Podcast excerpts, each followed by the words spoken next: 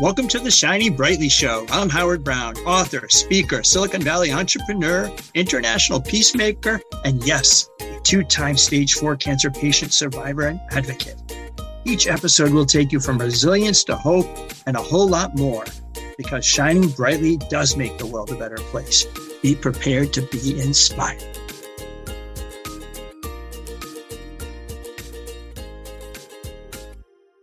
Welcome to the Shining Brightly podcast. I'm your host, Howard Brown. Today we will shine a spotlight on my friend, coach, and now published author, Martin Davis.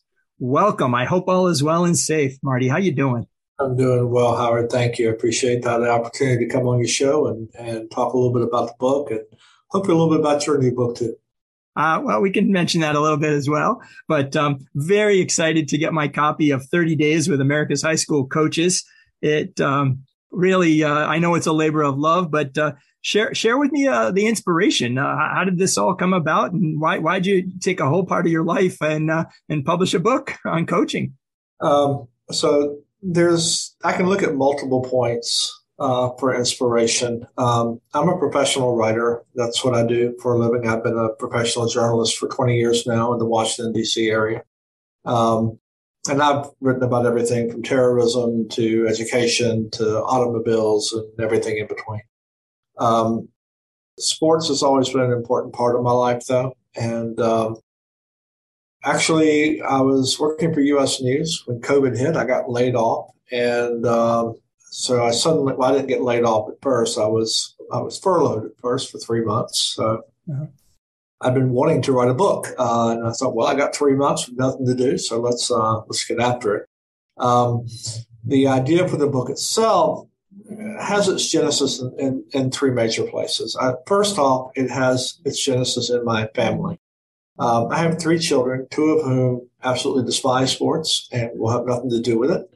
Uh, and then my middle child, Austin, uh, was and still is an exceptionally gifted athlete. Um, today, he um, he's in the Marine Corps. He's an Olympic weightlifter. Um, he's um, he's a, a, fitness trainer in the Marine Corps, uh, martial artist, you name it. If it involves sweating and running and lifting, he's you know he's there. In high school, he was a football player. Um, and a very good one. He he earned several scholarship offers to play at the collegiate level. Um, obviously turned those down to join the Corps. But Austin really struggled in high school. Um, he didn't do well academically. He didn't like school. He had some some challenges, uh, some uh, some challenges around his ability to learn that complicated matters. And my wife and I really worried that we wouldn't even get him through high school. Um, we were, you know, there was a time we were thinking, well, if we can just get him to the GED stage, it'll, it'll be a success. Um, his coaches would not let him fail. And, you know, you have a teenage daughter, you, you know how it goes. As they get closer and closer and closer to the 18th year, uh, they get a little more combative and they, um, you know, they don't want to listen to you and, and you're, you know, you don't know anything and they know it all. And, um, you know, the last two years he was in our house, we, you know, we, we definitely had our fair share of battles. Um, and when I couldn't talk to him, when I couldn't relate to him, which was pretty often the last two years, uh, his coaches absolutely could. And his coaches are the reason he got through high school. His coaches are the reason he didn't drop out. And he will tell you today, if it weren't for playing football, he would have dropped out.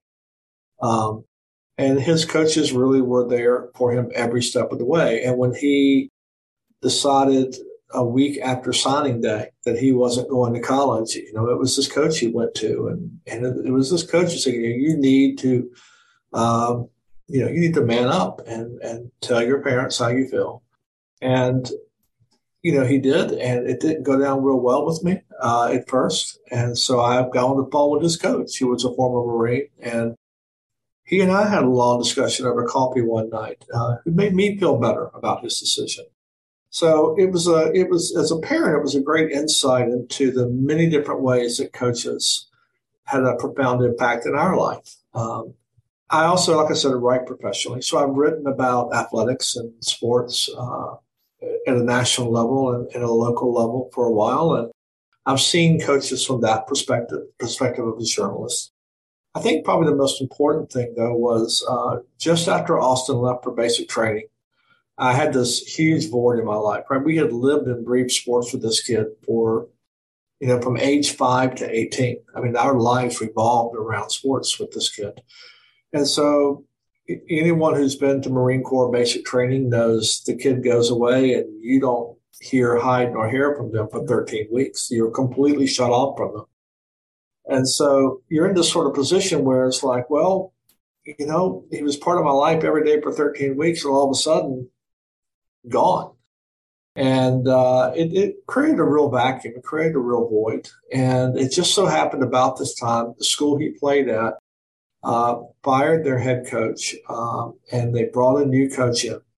And so on a lark, I wrote him and I said, "Look, my name's my name's Martin. You know, my son played here. Um, I, I don't know a lot about X's and O's. I'm not a, you know, I, I, can't diagram plays. I can't, you know, I can't tell you the difference between, um, you know, b- between duo and power. I, you know, I, I'm not that sophisticated. I do know a lot about how to teach the kicking game though, and I can develop players and, and I would like to, you know, be part of your staff and sort of help out. Um, and then I also said, and by the way, I'm a writer and there are things I can do to help with fundraising fully expecting to get this email back that said, "Yeah, I don't need you on the field, but we'd love to have you fundraise." Right? Um, right. Surprisingly, he wrote me back and said, "Well, you know, we I've always wanted a kicking coach. I've never had one. Uh, they're fairly rare at the high school level. Uh, you know, I'd love to to bring you aboard." And so, for the last four years now, I've been a high school football coach. Uh, I'm a lot smarter about the X's and O's. I can actually diagram things now and I can get into an intelligent conversation about strategy and not look too stupid. Um, uh, I don't have to ask what a, a, six, you know, what, a three eye or, or a two gap is anymore. I, I know what those things are, but um, I still focus mainly on the kicking game. And through that experience, I, I really got a taste of what high school coaches go through. Right. And I realized that most people really have absolutely no earthly idea what is involved in being a high school football coach. Uh, yes, it's a lot of meeting time and game planning and practice time. I mean, that's that's time consuming and it's a real part of what coaches do. But the vast majority of what these people do happens at night after they get home. It's when the phone rings at midnight and the kid's in trouble. Uh, it's kids who are going through a hard time with their families, uh, who need help in school, um, and you know, these are not what I call blue moon episodes. Uh, these these things happen every single day. These coaches get calls every single day, whether it's something's bad or something's good, or you know the coach is leaning on them or they need help. They're there. I think it's amazing, Marty. So, uh, you know, COVID, your son inspired you, uh, and that you're a writer, and also uh, you uh, you became a special teams, you know, kicking coach uh, uh, yourself these last four years, and are learning uh, learned on the job, and now can diagram plays, and uh, all can you know kind of came out to 30 days, and so. Um, I, I, thank you for mentioning my daughter Emily because I did the same thing, travel soccer at the at a national level for um, from eight to eighteen, and the hardest conversation she thought was, "Dad, I'm retiring. I'm burnt out. I'm not going to continue, and I'm not going to play in soccer," which was the whole goal for 10 years was to be a five foot uh, four goalie and, uh, and, and play collegiate soccer at uh, division one, two, three, but it didn't happen. And uh, she's moving on with her life. And I, I, uh, I, was all in in supporting her, but I was all in on supporting her to uh, retire at, at, at, age 18 as well. So tell me this, Marty, this must have been fascinating. Um, you're getting pearls of wisdom from 30 different coaches of girls sports and um, and other sports. And what were some of the, you know, did a little tease for the book. Um, what were some of the cool, uh, cool lessons that some of these coaches shared with you that are most memorable?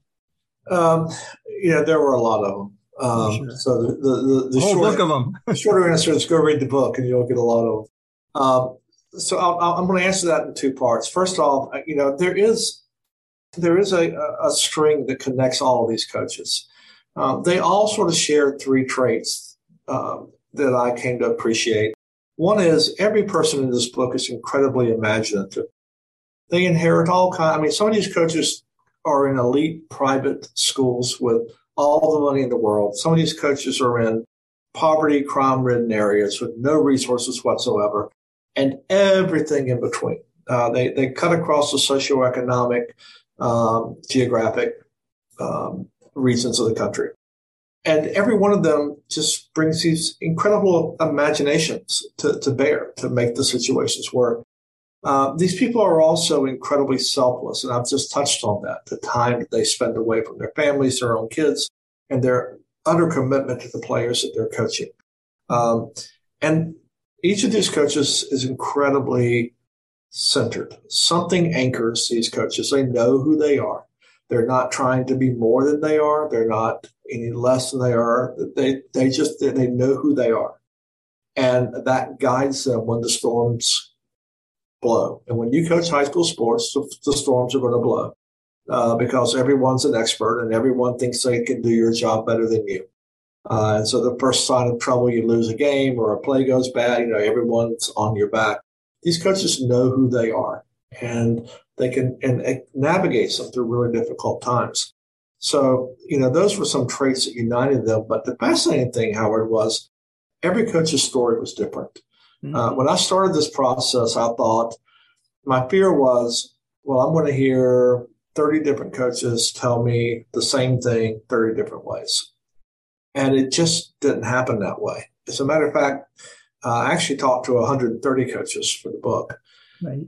And almost to a person, the conversation started the same way. I introduce myself, I get to know them a little bit, we set up a time to talk. We get on the phone or get on Zoom or however we connected. And, and they would say, the person they would say is something along the lines of, well, look, I, I don't, there's nothing special about me. Why do you want to talk about me? And I don't, I'm not comfortable talking about myself. And I would say, well, okay, that's fine. Let's, why don't we just start by you telling me how you got to where you are? And very often I didn't have to say another word for a half hour. People like to tell you their story and their journey. And in telling those stories, all these different things began to come out. And I began to realize about four or five in that no two stories were the same. That's really cool because I, I, checked in with you during some of the early writing phases here. And one of the most things that I was most impressed with, Marty, was that we talked about a priest, a doctor, right? Um, a lawyer, people at Esquire, people with titles. And teacher and coach now have been put on a pedestal via your book. Um, the, the, the amount of time they spent with, uh, you know, these kids in formative years and development and uh, is truly amazing. And I, I, really appreciate that part of the book. That uh, and when you told me that, I was I was just so eager to see how it would come out and and and see that. Um, in full disclosure, uh, Martin and I share the same uh, publishing house, Front Edge Publishing. We uh, share the same editor, David Crumm, who's a dear friend who connected us about seven years ago. Um, so I want to disclose that. Um, I want to I want to take uh, take because you invited me and and you asked and I suggested my coach who made the cut of 130 uh, Phil Moresi from Framingham South High School, which doesn't exist anymore. It's called Framingham High. And, um, you know, you took me back to 1984.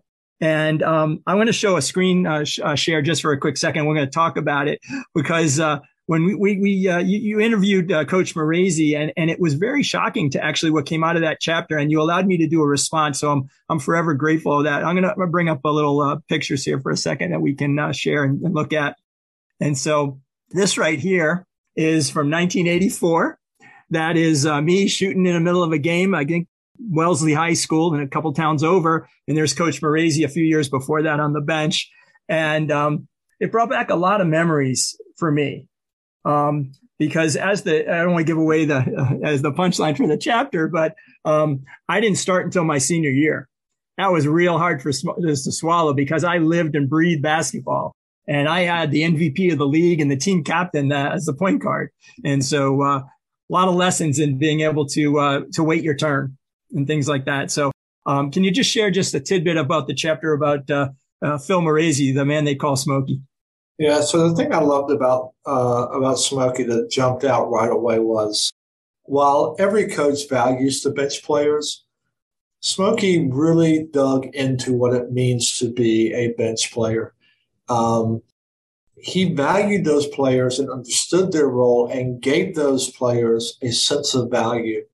Um, that was life altering. And in your case, I'm not going to spill all the beans, but it truly was life altering in your case. That's right. Um, but in the in the lives of every other player he ever coached, and the patient, the, the lessons of patience and learning to take direction and uh, dealing with failure and dealing with the fact that there's someone better than you ahead of you, and that's okay.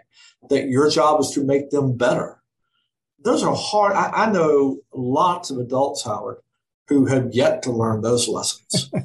that's uh, for sure. Yeah. And those are incredibly valuable lessons to learn. And because coaches give kids those lessons, that's why when they do longitudinal surveys of people who played varsity sports in high school, they tend to have more successful careers. They tend to do better in school. They tend to volunteer more in their communities. They tend to be more engaged um, in, in, the civic life, in their voting life, uh, because they carry these lessons with them the rest of their life. That it's it's not all about you and your success. There's something much more. And when you have to when you have to face it day in and day out at practice, and you have to look at someone who's taking your slot and you have to realize that I had to get better than them to progress. You know, that that's a good lesson to learn. And the sooner you learn it, the better. Yeah, I, I, mean, except for golf, tennis, archery, you know, fishing. I mean, this is called a team sport, right? And yep. um, not only five players on a basketball court, eleven on a football field. You know, it's uh, it's a team, and so uh, I think that uh, one of the things I took from your book, team chemistry matters, and um, you know, co- coach had the respect um, you know, it's funny because he, he won like 55 straight games. And, and, we talked about the, the importance of the bench and coming prepared every single day and, um, and practice being really important. Um, and, uh, it's, uh, it was really great discipline. And, um, I, I, am forever grateful for that. And not to, not to, uh, you know, bury the headline, but with my book Shining Brightly coming out, I also have a chapter on basketball that features, uh, a portion of your book and, and Coach Moresi and the life lessons uh, I learned from shooting a free throw that I carried on to uh, my battle and uh, and current victory against uh, colon cancer. So um, I, am going to sneak a picture in here. There's uh, there's my coach there, there instructing the team and uh, and getting there and on the field. So you know you've took, taken on a new vocation and, and as I said, raised that. I'm real real proud to be called a, a coach, and, and I know you are too. So I want to transition now because this is unbelievable.